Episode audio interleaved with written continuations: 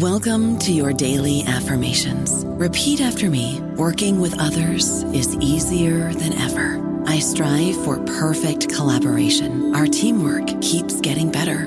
Yeah, affirmations are great, but Monday.com can really get you the teamwork you desire. Work together easily and share files, updates, data, and just about anything you want all in one platform. Affirm yes to start or tap the banner to go to Monday.com. Lucky Land slots, you can get lucky just about anywhere. This is your captain speaking. Uh, we've got clear runway and the weather's fine, but we're just going to circle up here a while and uh, get lucky. No, no, nothing like that. It's just these cash prizes add up quick. So I suggest you sit back, keep your tray table upright, and start getting lucky. Play for free at LuckyLandSlots.com. Are you feeling lucky? No purchase necessary. Void where prohibited by law. 18 plus terms and conditions apply. See website for details. Hello, everybody. This is Marshall Poe. I'm the editor of the New Books Network, and I'd like to tell you that we have a new and improved website. It has two new features that we think you'll love. One of them is a vastly improved search engine so that when you type in keywords, you'll get a bunch of episodes really quick. The other is the ability to create a listener account. And in that listener account, you can save episodes for later listening. So you can create a kind of listening list. We think these features are neat and we think you'll enjoy them. Please visit the site today.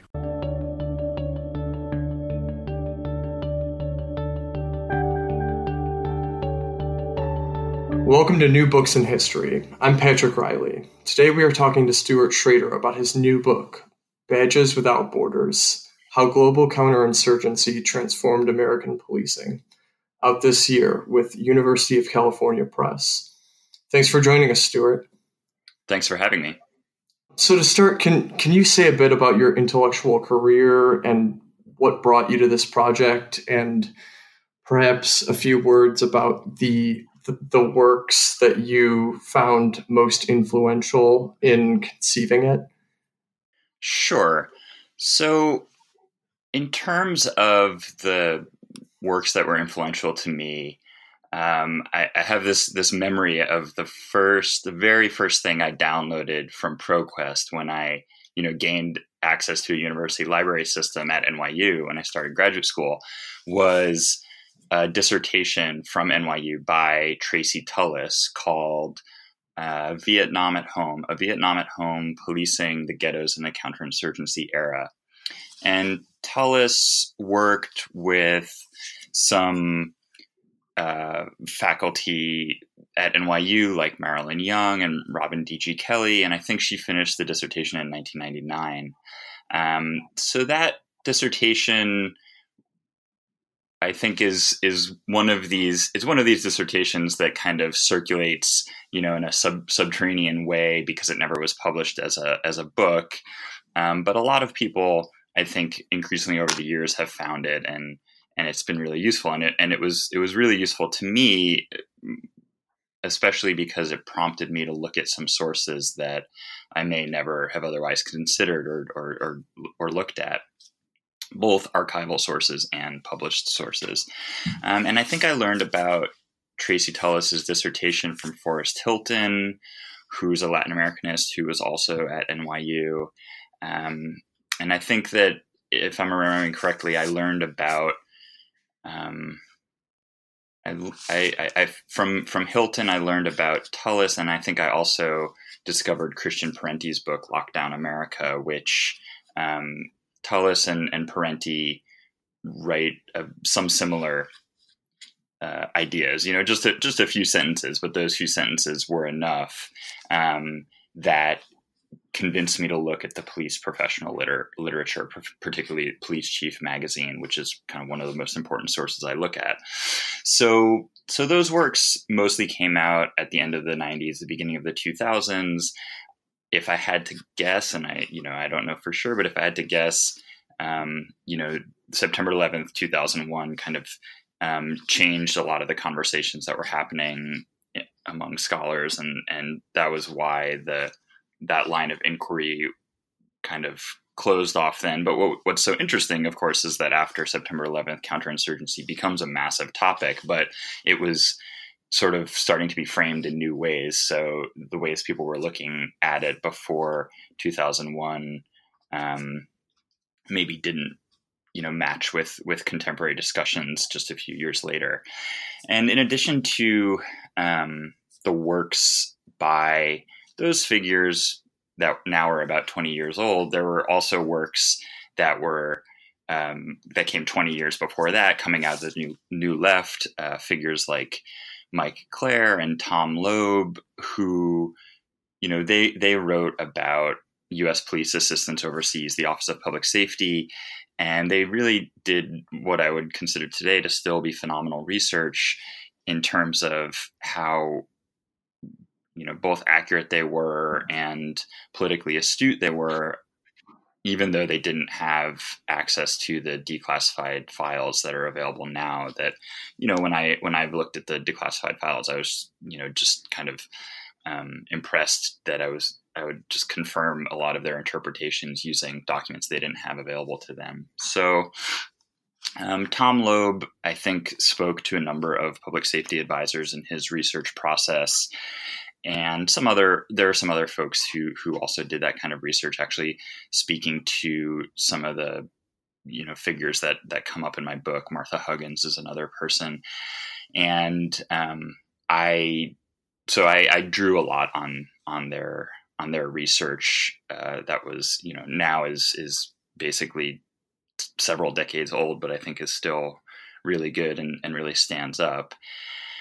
And you know, I guess I would just say that perhaps what is you know what might be germane to talk about for me personally is just that I have a kind of collector's instinct, um, which is maybe you know helpful as a historian, but also a little bit burdensome as a historian because it just means that I'm constantly searching for new sources, new primary sources, new secondary sources, trying to track down, you know, the most kind of obscure leads. And, um, you know, usually in, in my everyday life, this, this translates into, you know, collecting records. Um, but in my professional life, it means that I, uh, have you know I, I'm I'm forever unsatisfied in my in my search for for information and I'm always trying to you know dig a bit deeper and a bit deeper and you know go down dark pathways and see where they take me and see what I can find so I think that's you know in, in a sense um, that's partially what what started this process is is just you know finding out about um, Tracy Tullis's dissertation, along with some other sources, and then just kind of you know following through the the footnotes and the citations and going in in every every direction that I could possibly go that they prompted. And of course, it didn't always lead me in useful directions. There were a lot of dead ends that I encountered along the way. But wonderful. Uh, I'd like to return to that kind of question of of digging up primary sources later, but uh, for now we can uh, jump into the book. So you you sure. begin the book by discussing how legal racial equality in the U.S. and global decolonization forced a change in the racial logic of policing. Um, how did police institutions try to reassert legitimacy in this tumultuous period while maintaining their mission of racial order making?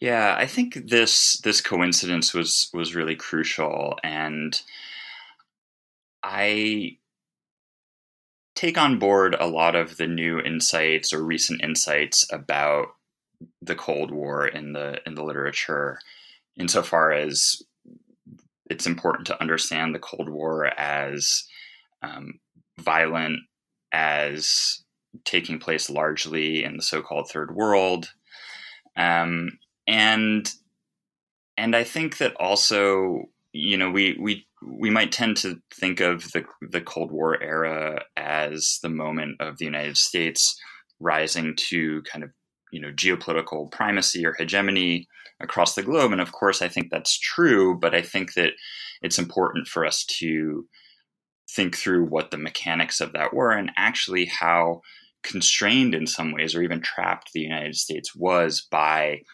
uh, a set of forces or, or or relations. Uh, you know, on one side, countries that were emerging from colonialism as the European empires collapsed, um, these these these countries, especially those with powerful nationalist and independence movements, of course, were not eager to have the U.S. come in and abrogate abrogate their sovereignty.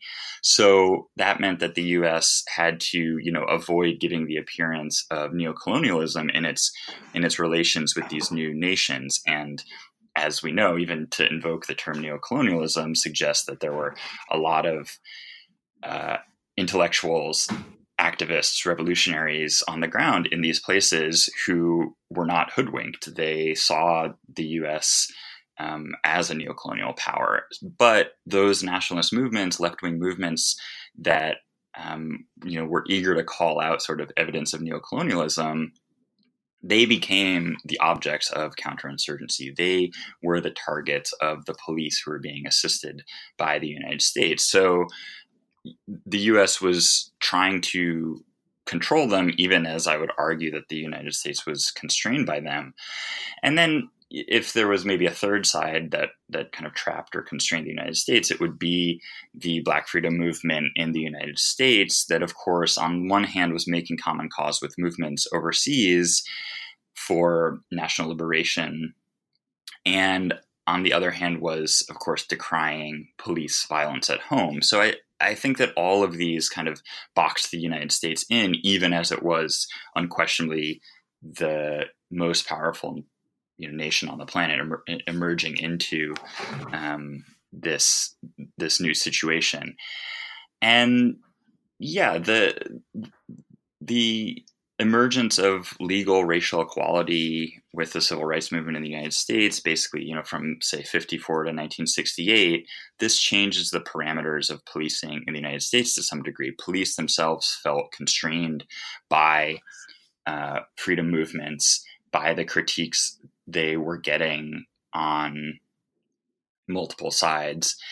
And one of the things that I tried to show in the book is that you know, overseas, of course, police trainers, you know, they didn't have to abide by the US Constitution, but they did have to operate in places where familiar US racial ideology did not necessarily offer that much of a guide for how to do the job where you know police forces were not simply white agencies repressing black and brown populations as may have been the case in the United States. So policing expertise overseas in that process started to basically become what I would consider more racially liberal, um, it would perhaps narrate itself as colorblind, although I, I, I would only use that that term in kind of scare quotes.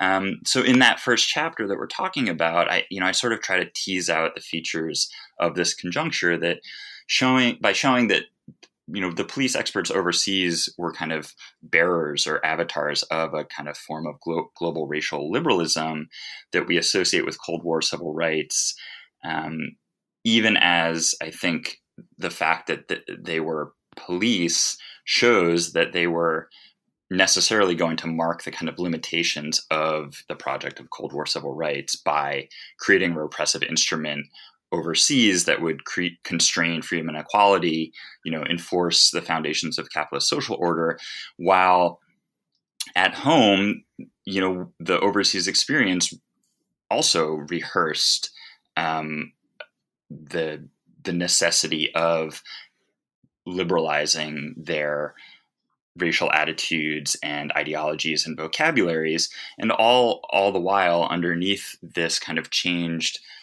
uh, surface appearance and the actual practical um, integration of police forces at home the point was that beneath it all that police were able to maintain the types of repressive tactics and um, their abilities to keep social movements in check or even undermine and destroy social movements and movements for equality, uh, regardless of what the kind of you know surface or veneer of, of racial liberalism might have argued.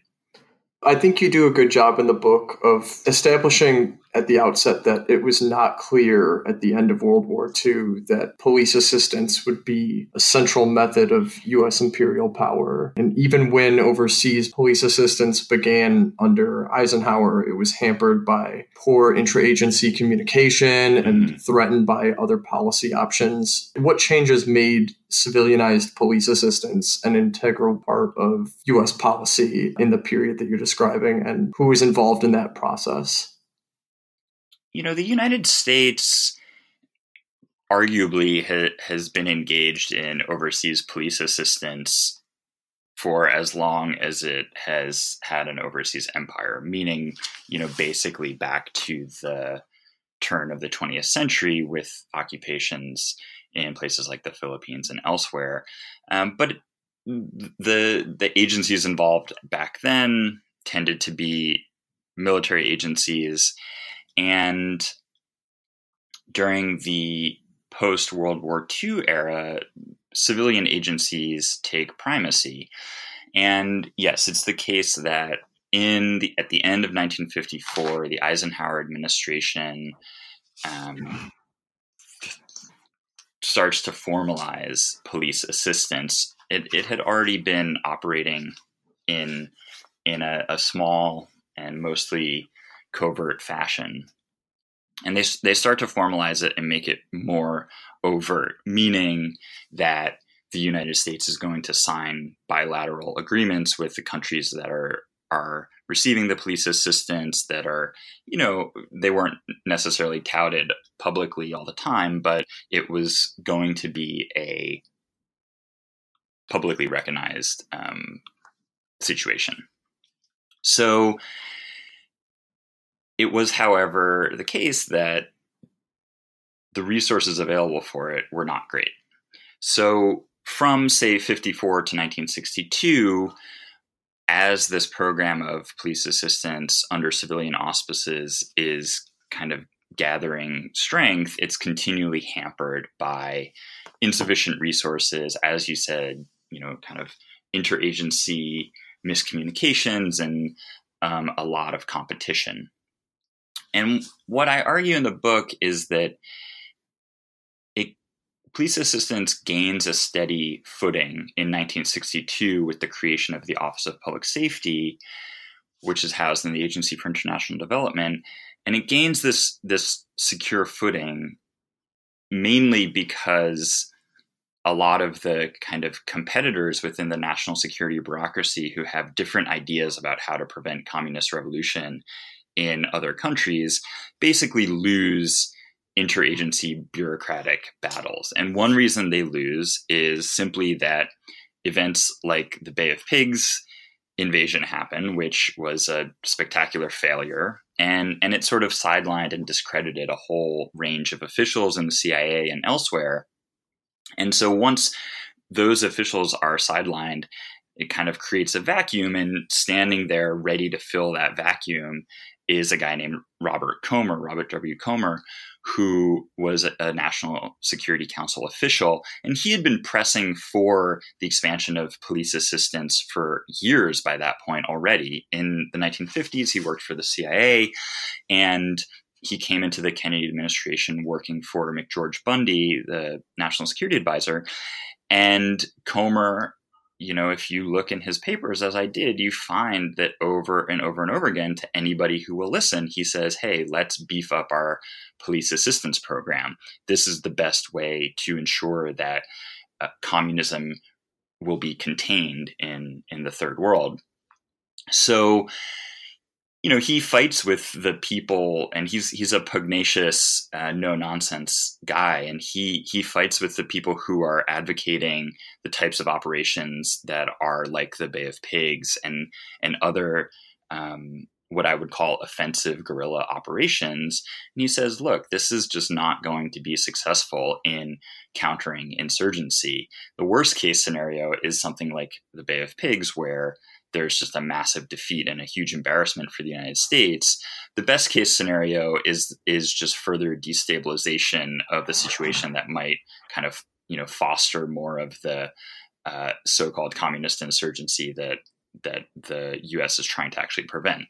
So he ultimately wins, and the Office of Public Safety comes into being. And what's crucial for the Office of Public Safety is that it has its own budget line that's relatively insulated and can't really be easily cut by um, you know other other officials or other agencies and bureaucracies and it also has a centralized authority structure where there is you know the Washington headquarters of the Office of Public Safety, which has a more or less direct line via Komer, via the National Security Council to the Oval Office. And so um, it was housed in the Agency for International Development, which is the civilian development agency.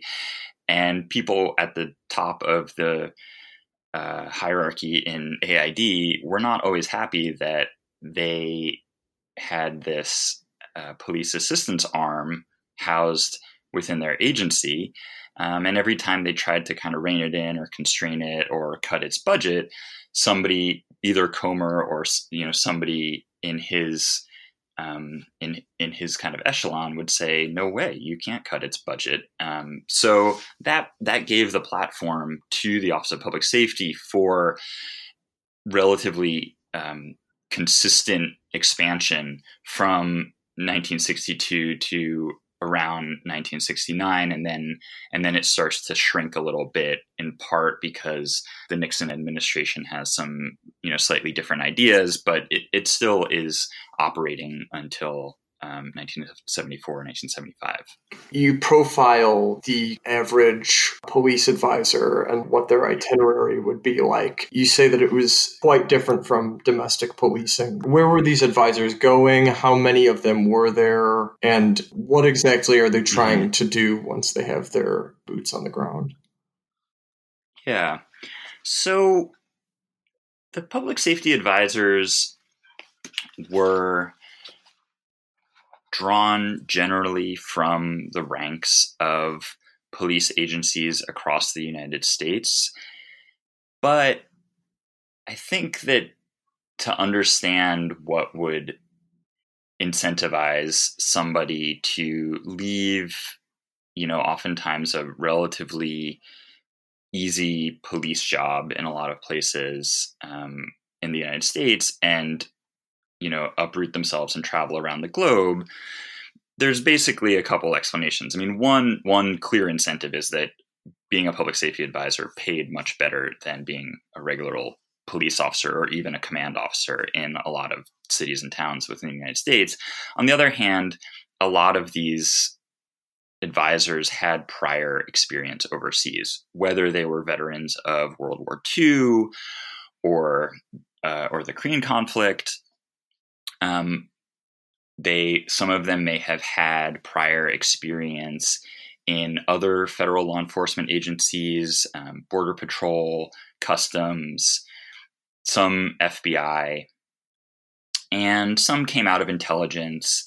Oftentimes, if they came out of the military, if they came out of the army, they had some kind of special operations background. So, you know, and then some of them maybe they they just you know were trying to flee a, a, you know a bad marriage or some kind of unhappy home life. And so the idea of going overseas appealed in that way. So generally what i would say is that this on the one hand indicates that we shouldn't necessarily consider police in the united states in the 1950s to be these kind of um, you know unworldly rubes or bumpkins, um, actually a lot of them already had ex- experience overseas. I mean, obviously, World War II took a lot of people from the United States across the oceans. So, but they do go overseas, and yes, their work overseas is is fairly different from police work domestically. On the one hand, they weren't as police advisors; they were not supposed to engage in practical police work. They were there to advise the uh, officers of the aid recipient country agencies.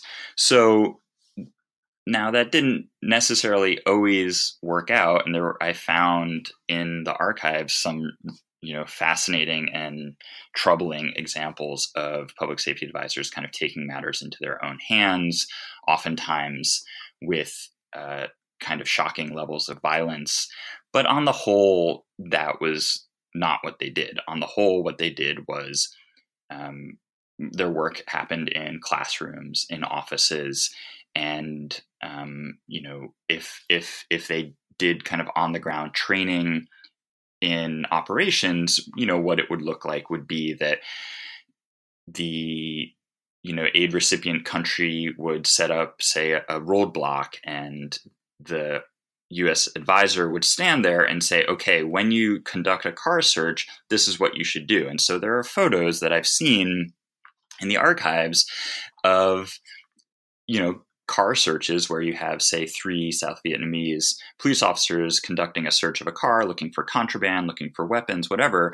And there's, you know, a, a U.S. public safety advisor standing there in uh, not in a police uniform, in you know, in in civilian clothes, you know, a, a button-down shirt and so forth.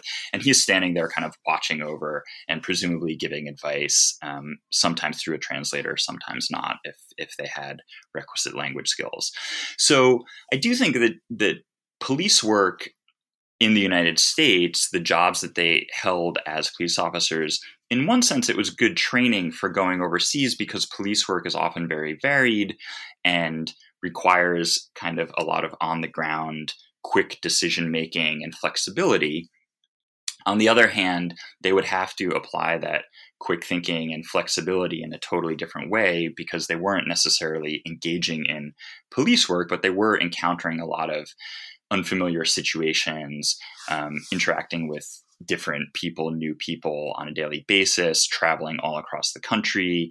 Um, oftentimes, you know, they would they would have to travel in you know really remote places. And and if you read the accounts that some of them give of, of what the job was like on a day to day basis, um, you know, it would it would be uh, we, we we drove for for 48 hours on a rutted, muddy road to a you know provincial capital and met with the police chief there and took an assess you know did an assessment of the police capabilities in that provincial capital and then we got back in our car and drove you know 48 hours back um, you know on a m- muddy road and and it was exhausting and and we also saw some interesting wildlife and you know blah blah blah. So th- it did have a little bit of a kind of um, almost touristic vibe to some of the work they did and one thing that went along with that is that that i found that's I, I find really interesting and maybe would be something that somebody else could investigate more closely is that a lot of them became game hunters while they were traveling across the globe in, in these countries and and they would oftentimes write memos to each other about their kind of hunting achievements their hunting quarries. And byron Engle who's the director of the office of public safety uh, he was a he was a, a big time hunter and his uh, collection of, of trophies from hunting was kind of legendary. And in part, that was because he traveled so widely across the globe. I mean, he, during the Cold War, he was probably one of the most widely traveled American officials, you know, of, of all American officials. Um, and he would oftentimes try to find time to go hunting while he was um, also, you know, meeting with various, you know, intelligence uh, intelligence directors in other countries, police executives, and so forth. I'm glad that he was able to kill the two birds with one stone while he was there. Regarding your point about uh, Byron Engle and kind of his itineraries around the globe, I found it interesting that he was emphatic about the influence of his time in Japan during the post war occupation and I was wondering if you could talk a little bit about how the professionalization of police departments in the US was shaped by the post war occupations of Japan and West Germany. I think w- when we think about counterinsurgent, the development of counterinsurgency and the development of, of, of policing strategy, uh, those might not be the first places that come to our minds. Yeah, I mean, I think that the post World War II occupations are beginning to get a little bit more attention in the scholarship, and they're certainly ripe for more attention. Because I think that, in essence, in addition to the prior experience of colonial state building in places like the Philippines, really the the experience of state building that the United States engaged in during those occupations was really crucial, and a lot of the people who were involved in that work, um, you know, stuck around in in various bureaucracies in the United States. So, so I think that it it would be worth looking more closely at them. Engle had been a, a kind of rising star in the Kansas City Municipal Police Department in the late 1930s and through World War II.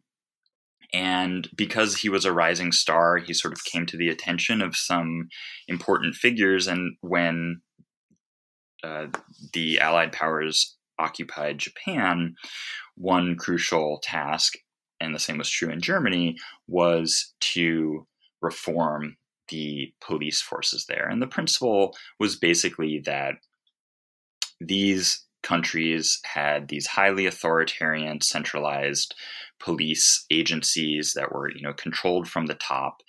And the United States felt that part of the reason that they were able to be so repressive and totalitarian, authoritarian, was because of this centralized control of police at the top.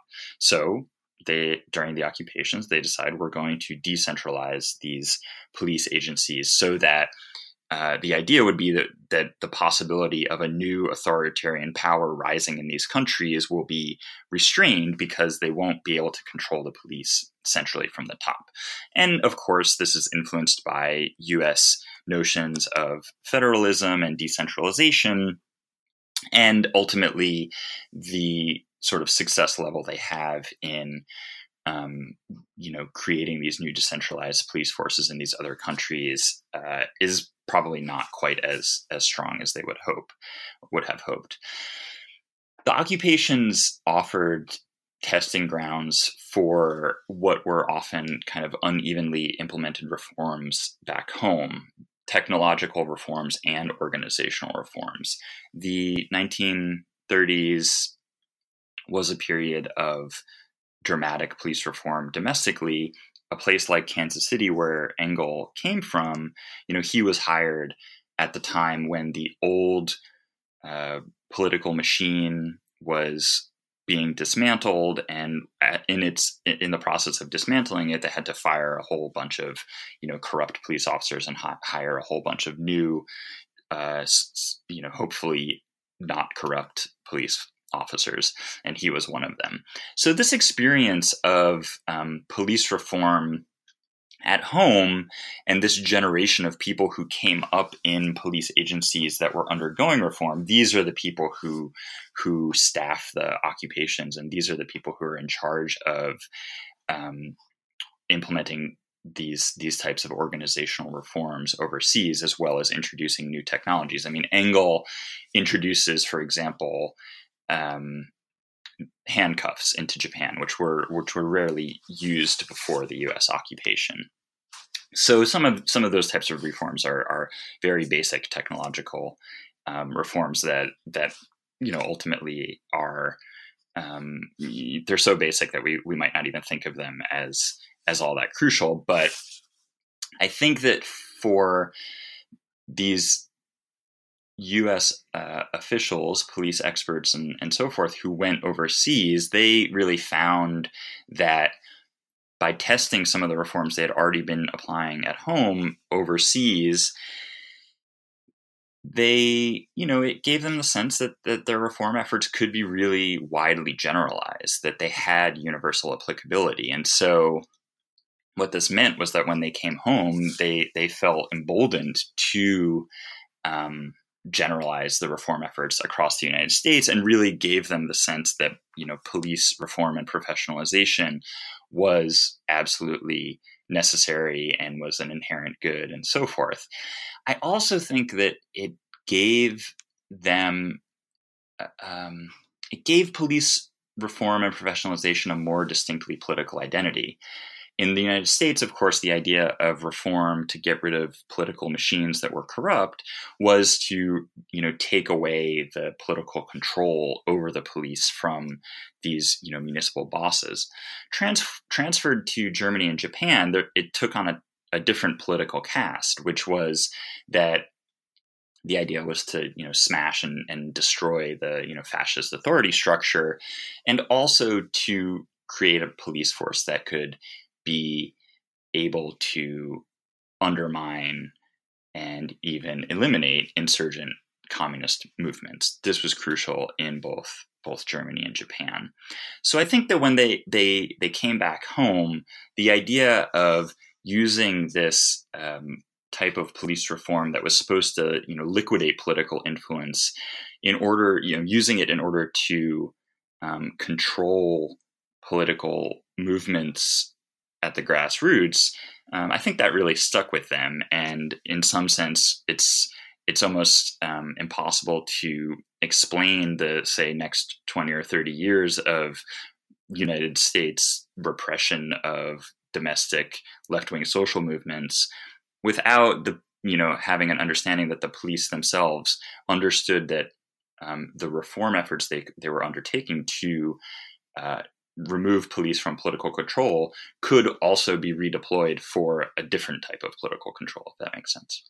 I don't know about you, but I'm very busy and I don't have a lot of time to cook. That's why I subscribe to Factor. Eating better is easy with Factor's delicious, ready to eat meals. Every fresh, never frozen meal is chef crafted, dietitian approved, and ready to go in just two minutes. You'll have over 35 different options to choose from every week, including Calorie Smart, Protein Plus, and Keto. These are two minute meals Factor meals are ready to eat and heat, so there's no prepping, cooking, or cleanup needed.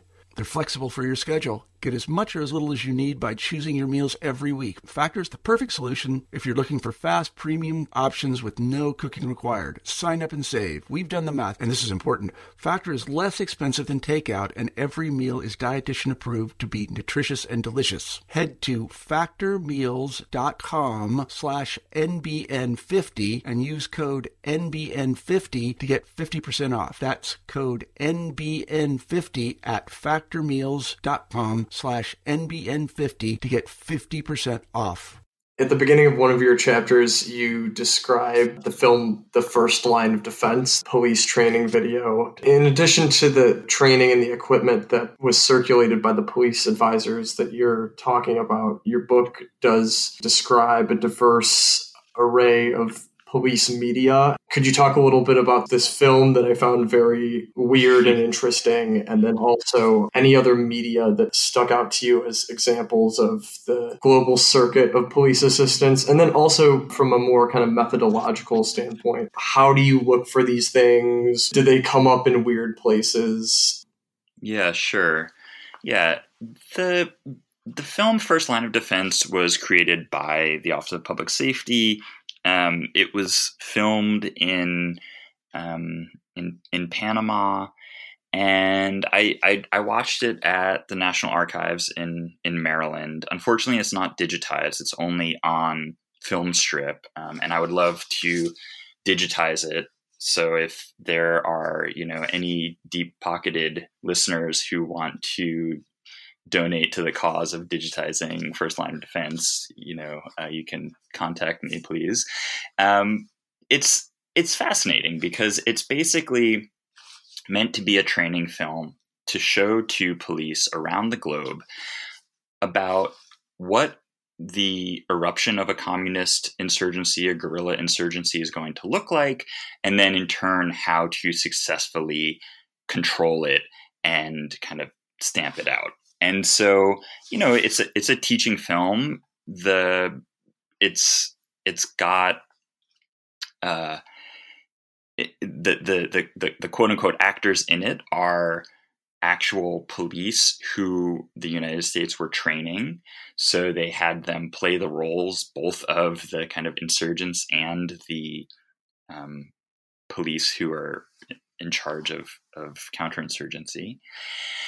And the film, you know, it draws heavily on the prevalent understandings at the time in the early 60s of what insurgency would look like that are drawn from the teachings of Mao. So it, it kind of elaborates this notion that there are there are specific stages to insurgency, and um, the interesting thing about the way it's framed in stages is that it's you know it of course starts with what seemed to be a, what seems to be a relatively innocuous kind of amount of political agitation, including, as I mentioned in the book, um, you know, the writing of, of graffiti, of, of political slogans and symbols on walls. And to me, what this just kind of indicates is that a lot of these counterinsurgency experts and um, the the police the, the the police of other countries, the lessons they're learning is that what we would perhaps consider in the United States to be constitutionally protected expressions of free speech, you know, that these might actually be tantamount to insurgency. And so the whole argument of the first line of defense film is to really nip in the bud any um, any risk of insurgency, and the the earliest signals are going to be, you know, rallies, handing out leaflets, um, as I said, graffiti. So it, it you can see look, looking at the film quite easily. I think you can see how what the Office of Public Safety was teaching was pretty strong forms of repression that were really uncompromising about the risk of of you know insurgency. So, you know, First Line of Defense is is a film that that a, a few other figures have talked about. Um, I don't think I don't think that there that anybody would have access to it outside of um, going to to the National Archives, unfortunately. But yeah, the the the the Office of Public Safety did create a lot of other publications, and which I you know I draw quite heavily on its its publications, um, and some of them are akin to textbooks. Some of them are just literal translations of already existing textbooks. The kind of um, it, you know what I found in the files would be these these requests for new translations of standard policing textbooks that were, would, would have been found in any kind of um, police training facility within the United States, you know, translations into Arabic, translations into uh, French, you know, so on and so forth. Um, but then the Office of Public Safety creates its own its own textbooks, um, and the one that I kind of use the most as a source um, is is called um, the police and resources control in South Vietnam or something like that. Um, and resources control becomes a kind of key platform or a key plank in in counterinsurgency in South Vietnam as well as elsewhere. And the Office of Public Safety really um, is quite explicit about uh, this being their kind of crucial teaching. So yeah, I, I drew on a, a whole whole wide range of different sources. Um, as I mentioned, the Police Chief magazine, which is a monthly magazine that is you know still published to this day. Um, that magazine kind of just opened up a whole world of international connections that I was I was able to you know when I started looking at it I was interested to see that, say, in the 1950s, late 1950s, there would be an article in, in the Police Chief magazine that would say, um, This is what the police in South Vietnam or this is what the police in Thailand look like. And it would kind of give a rundown of the structure and the you know organizational dimensions their c- capabilities how many officers they have you know all these these kinds of data points and what i realized is that those articles were were almost directly drawn from the studies that the Office of Public Safety or its its precursors would do when they started working in in a, a, a country across the you know across the ocean. And so the the the police chief magazine is a magazine obviously for police executives um, mostly in the United States, but also elsewhere. And and so as I was looking at it, and I would you know kind of trace the the names of the authors of these articles, and I would realize that they were themselves public safety advisors. Um, and then I would just kind of look for other places where those names came up. And so it was this very, you know, iterative process of of just kind of realizing that almost hiding in plain sight in the professional police literature, there is evidence of th- this really wide network of officers who are tr- traveling across the globe and sharing information about what's happening around the globe with you know the subscribers to this magazine who were thousands of police chiefs in every you know big city and small town across the United States. And and I think that it's just important for us to kind of step back and say okay, what what kind of um, identity for police is being created by the sharing of this information about um, you know far off police forces in, in you know in distant countries? What what identity for US police chiefs is being created in the process? So i try to i try to investigate that and, and think through that and i think in some ways you know tracking down all of this type of ephemera and professional the professional literature just kind of gave me a much more robust sense of how how extensive these connections were and how um, commonplace and kind of un um, commonplace and and and I don't want to say insignificant because I, am arguing that it's significant, but it, it, it, didn't really draw that much attention to itself. It wasn't like the Police Chief magazine said, Hey, everybody, guess what? This month we're going to have a report on what's happening in Vietnam. Instead, it was like every month there would be a, an item here or an item there that would indicate that US police experts thought of what they were doing as global in scope and they were trying to inform police within the United States about how global they possibly could be.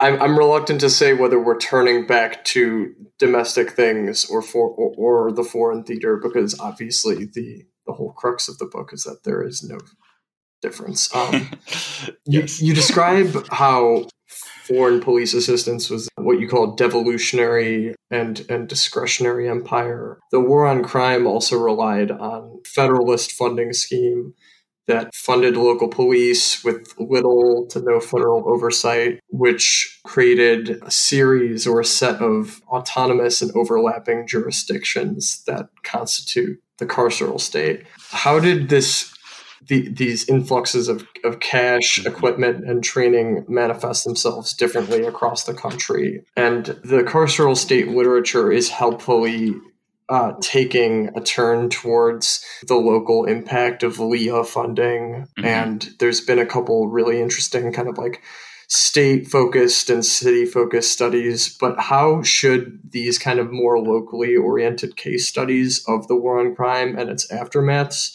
effectively use an imperial perspective?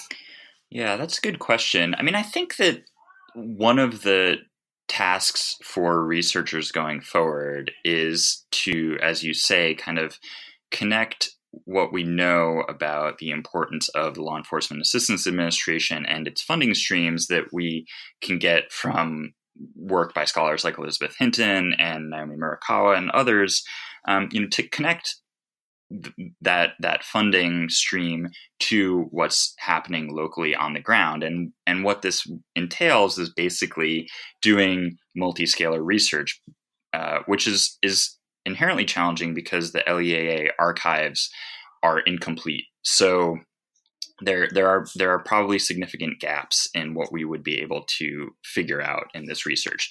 But the there, you would have to do some kind of local research and and researching local police agencies um, you know munis- at the municipal level is notoriously challenging because there oftentimes are no kind of records retention requirements so it, it's almost a matter of luck as to whether a scholar might be able to gain access to archives or that archives exist. Um, and then you would have to look at the state level because the Law Enforcement Assistance Administration worked through state level agencies that kind of had the oversight and they, that did the work of distributing the the funds and doing the planning and coordination. So I looked at some of those those archives in the state of California, which of course was one of the the biggest um, operations.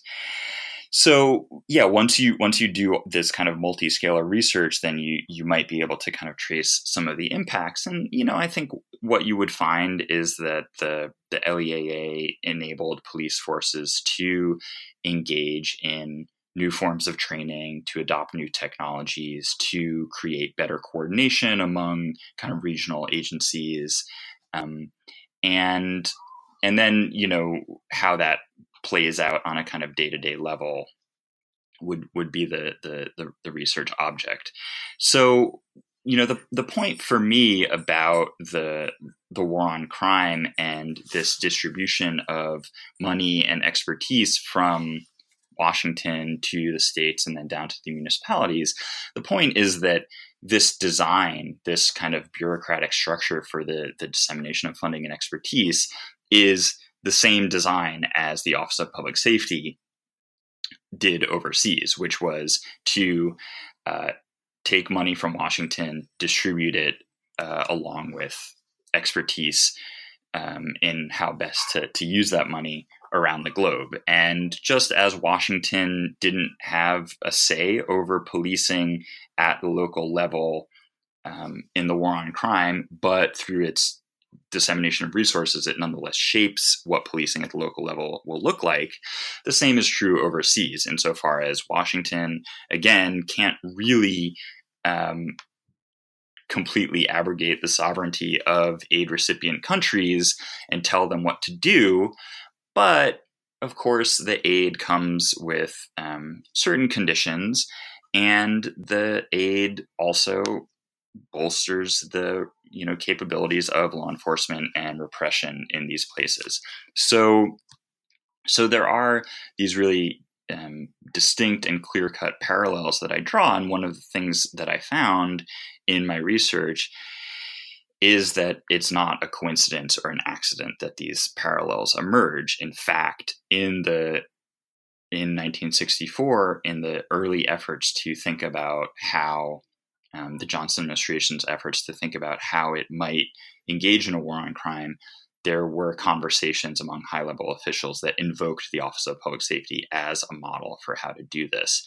So it takes several years between 1964 and, and the Omnibus Crime Control and Safe Streets Act of 1968 before the, the war on crime uh, is really is, is fully realized and, and the LEAA is created. But despite the passage of those four years and the in, interim creation of a, a smaller agency, um, what ends up happening is that no matter how many bureaucratic debates there are and how much the legislators argue with each other, and the Johnson administration even is really pissed off that um, Congress basically rewrites its bill entirely, what you end up having after the bill passes is uh, creation of a, uh, of a bureaucracy that looks very much like what the very first original blueprints were that drew explicitly on the model of the Office of Public Safety. So for me, that that um, those connections are are really important, and I think um, give us a, a, a, certain they open up a whole set of questions that i hope other scholars will pursue about you know what the the kind of fundamental um, homologies between us power abroad and us power domestically um, what those homologies are what they look like how they work and um, how we might find them in, in other domains of policymaking. Um, I, I, don't think that they're only um, restricted to the law enforcement bureaucracy. I think that one of the homologies that stood out to me was the the way that broken windows policing appears in the U.S. in the '80s as this new notion, a, a challenge to the ca- to capital intensive policing practices, as you, as you call it. And I think broken windows was just the most famous articulation of a decade of criticism of those kind of practices. Yeah, that's right. Can you talk about how these decades old counterinsurgency practices as pioneered by the OPS return to the US in the form of order maintenance policing? Sure. Yeah, I mean, I, I this is the, so I yeah I cover this in the last chapter of the book, and um, in essence, what I try to do in that chapter is to say,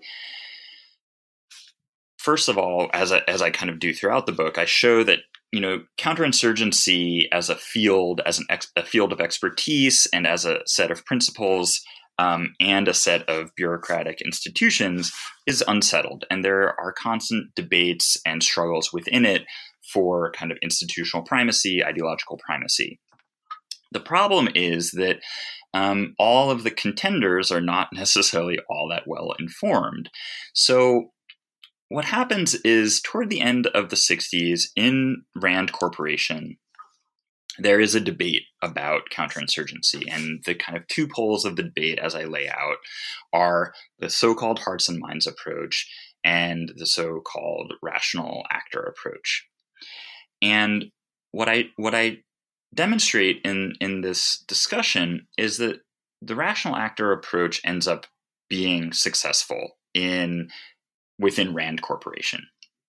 Whether it's uh, you know, quote unquote successful in terms of kind of global policy, that's that's a, a, somewhat harder question to answer because basically by the time these Rand scientists elaborate their kind of you know full explanation of what you know rational rational actor rational choice counterinsurgency is going to look like you know the the war in vietnam is is winding down the us has basically been defeated that said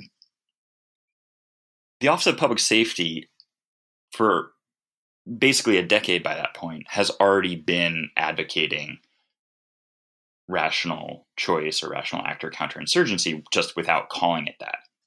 And these intellectuals at RAND are basically um, fairly ignorant, I would say, of what counterinsurgency is actually um, actually looks like on the ground, what U.S. agencies are doing. And so that textbook that I mentioned a minute ago, the, the Police and Resources Control and Counterinsurgency uh, in South Vietnam, or uh, whatever. I'm, I'm, every time I say it, it's going to have a slightly different title, but you can get the correct one in my in my footnotes. Um, this textbook outlines the idea of um, using a kind of calibrated system of penalties and rewards in order to control how um, quote unquote insurgents or peasants are going to um, respond to constituted authority, to policing. Um, and policing is the vehicle for implementing this this kind of system. So the Rand scientists basically reinvent the wheel um, and and they don't they, they don't seem to be all that um, aware of how how these policing experts who worked for the Office of Public Safety had already elaborated a very similar theory. So, so that's one part of the argument of that chapter. The other part of the argument of the chapter, you know, the book, I, whenever I, I, talk about the book, I say that it ends in 74, 75, but at the end of the last chapter, I do kind of fast forward into a more recent period um, to, to, to take a look at the, at the broken windows theory as a kind of coda. And I basically argue that broken windows has deep affinities or congruence with this either either if we want to call it you know rational choice counterinsurgency or uh, resources control as the office of public safety called it. And these these deep affinities in fact are are somewhat unsurprising because Broken Windows is a neoconservative critique of liberal police reformism. And the intellectuals at RAND, who outline the kind of rational choice model of counterinsurgency, are themselves engaged in a political battle over US foreign policy, um, over social science expertise. So again, it's it's. I don't think that it it should be any great surprise that you find very similar ideas being um, enunciated by somebody like James Q. Wilson, who is, you know, one of the kind of leaders of the neoconservative um, movement domestically. Um, I don't think it's a big surprise that what he says kind of replicates what some of the counterinsurgency experts were saying. You know, and and and when I talk about some of these Rand guys, I, I, I think I would put experts in quotation marks. They think they're experts. Um, I don't think it's a surprise that there are so many commonalities across what they say because ultimately all of these arguments are only partially about policing. They're more generally about governance, state power, the relationship of the state to um, vulnerable populations. The whole point of rational choice counterinsurgency and why it's why it's a repudiation of so-called hearts and minds counterinsurgency is the idea that look, uh, if you want to prevent communist revolution, uh, you can't bribe people through forms of social welfare to um, give up their their hopes of, of communist revolution. You just have to penalize them when they when they stray and when they um, act uh, in in you know behave in ways that are out of line.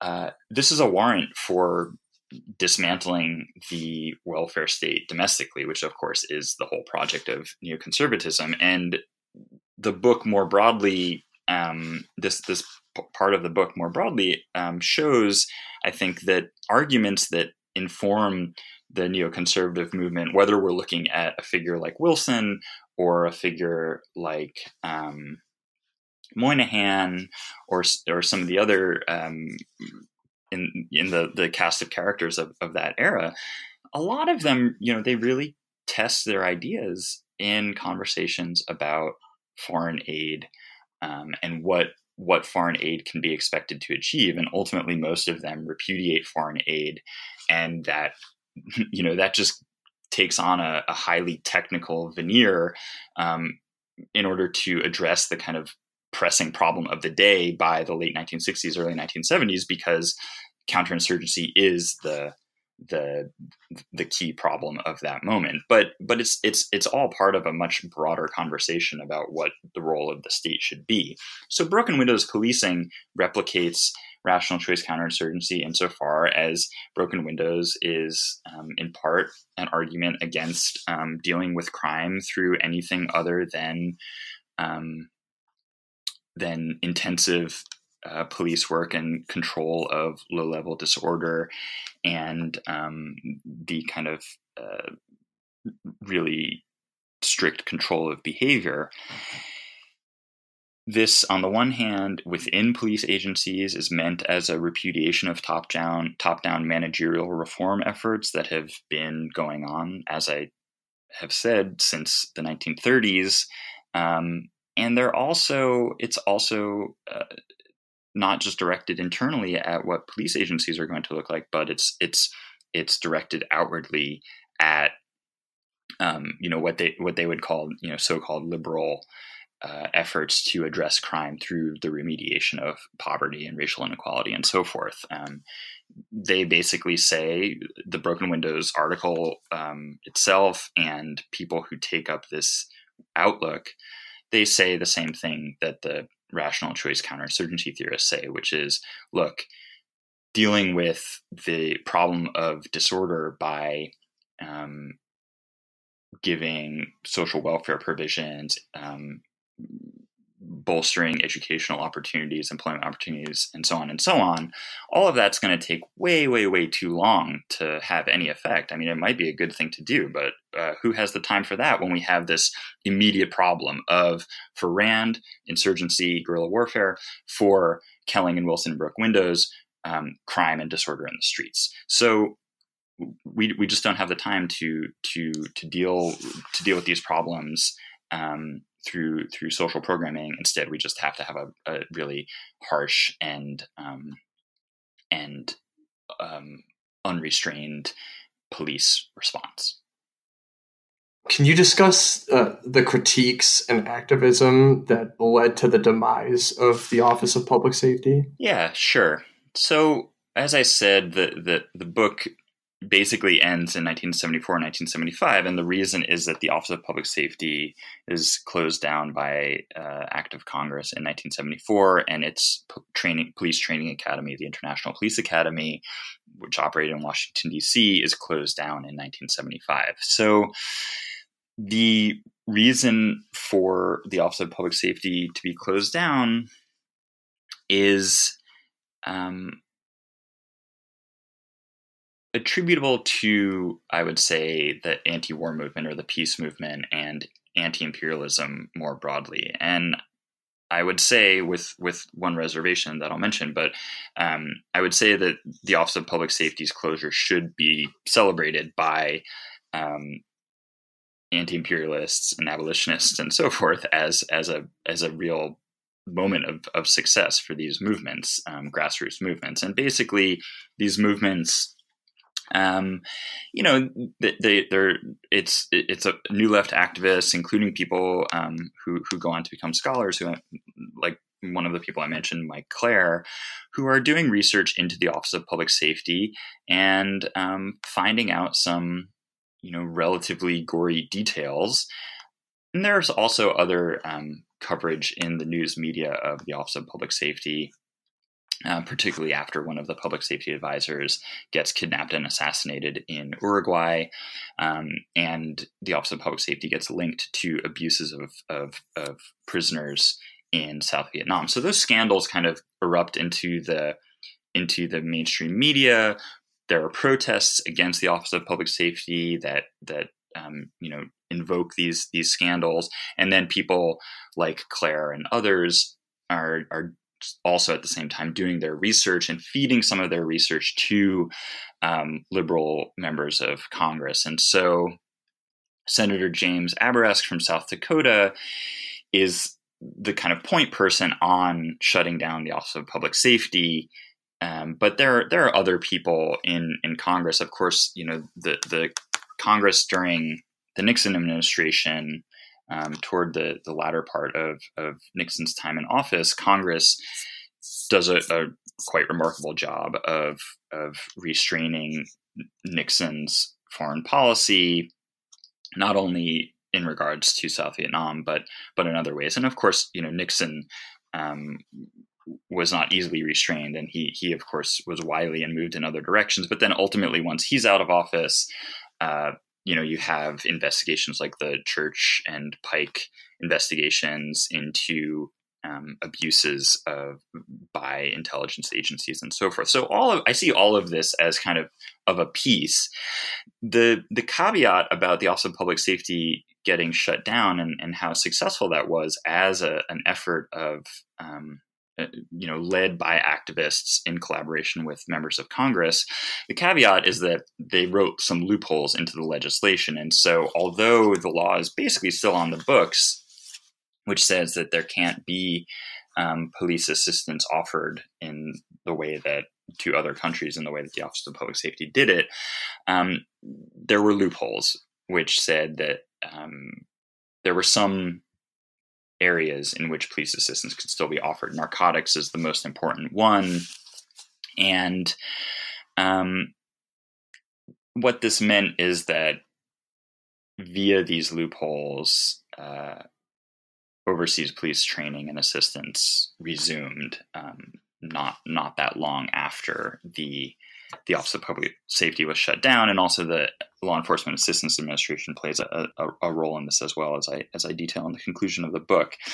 But um, yeah, I think that the, the, the the critiques of the Office of Public Safety were really powerful. Um, the public safety advisors themselves, I think, would argue to this day. Those of them who are still around, they would argue to this day. Look, our our whole purpose was to um, control and restrain and stamp out an international communist conspiracy. And the Office of Public Safety was basically defeated by an international communist conspiracy of, you know, activists in the New Left who were um, who were able to, you know, sort of, they would say they were they were able to dupe liberals in, in Congress into, you know, doing their bidding. I, of course, I don't see it that way, um, but but nonetheless, it's it's it is it is kind of a, a, fascinating episode in in the history of the left in the United States that I think is you know deserves a little bit more attention and appreciation, both because it was a success and because it's a cautionary tale because it seemed like a, a, a, almost abolitionist success but it also opened the door to continuation of some of the very same activities in new guises as i as i explained in the book I will just ask you one question that we always end up end with, which is what project you might be working on now or you might want to work on. Yeah, I well well just kind of along the lines of what I've just just been saying. I'm I'm I'm working on an article or have been working on an article that may turn into a book that is about basically US overseas police assistance after 1975 um, up to the present and what it what it looks like today and it's it, you know it's it's it's part of a broader um, security assistance program that uh, has you know been in the news lately because of course this this whole scandal with Ukraine um, all kind of turns on on the question of, of withholding security assistance. Um, but but the the like I said the the loopholes and and the kind of workarounds in the prohibition against offering police assistance overseas today mean that it's it's highly decentralized and the authority over it is very confusing. And so just even trying to kind of trace how it works where the money is going to how it's appropriated, all that stuff. It's it's a very challenging effort. So just even trying to kind of map some of that out is is one of the things that I'm I'm trying to work on. And you know, more generally, I'm I'm continuing to work on policing in various different guises. I mean, one of the arguments of Badges Without Borders is that police in the 1960s, in part through their um, collaborations across borders, uh, police develop a kind of robust institutional identity as um, that is that is coherent and that they mobilize for political purposes. So I, I, I show how some of the arguments in in the 1960s over over whether the police should support the war on crime, some of those arguments actually um, pass through or, or people who, who who makes some of the arguments in favor of, of of of police as a kind of national institution supporting the war on crime, um, th- those folks are deeply intimately familiar with overseas police assistance. And the f- global fight against communism i think is a crucial ingredient for the police to develop this institutional identity.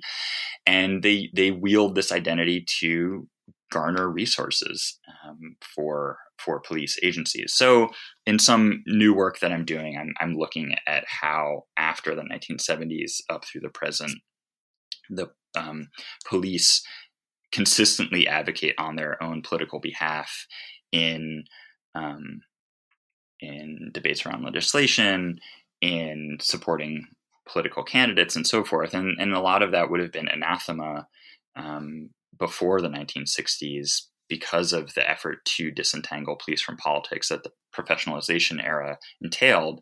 Now it's kind of reversed, whereas before police professionalization meant taking police out from under the influence of, of machine politicians or whatever.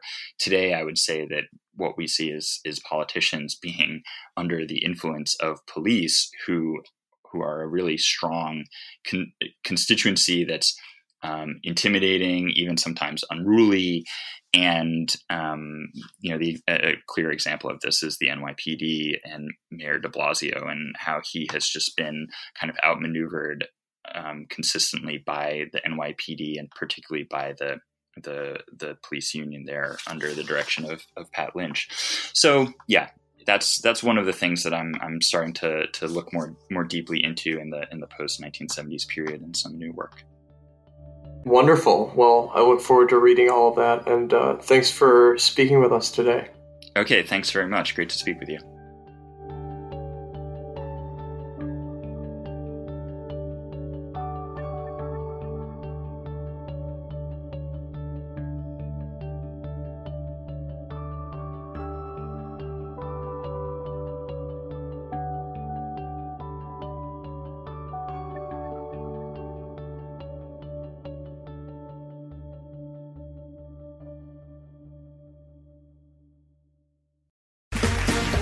Round two. Name something that's not boring. A laundry? Ooh, a book club. Computer solitaire, huh? Ah, oh, sorry, we were looking for Chumba Casino.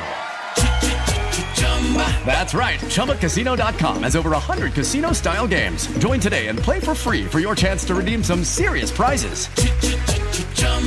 ChumbaCasino.com. No purchase necessary. Full prohibited by law. 18 plus terms and conditions apply. See website for details.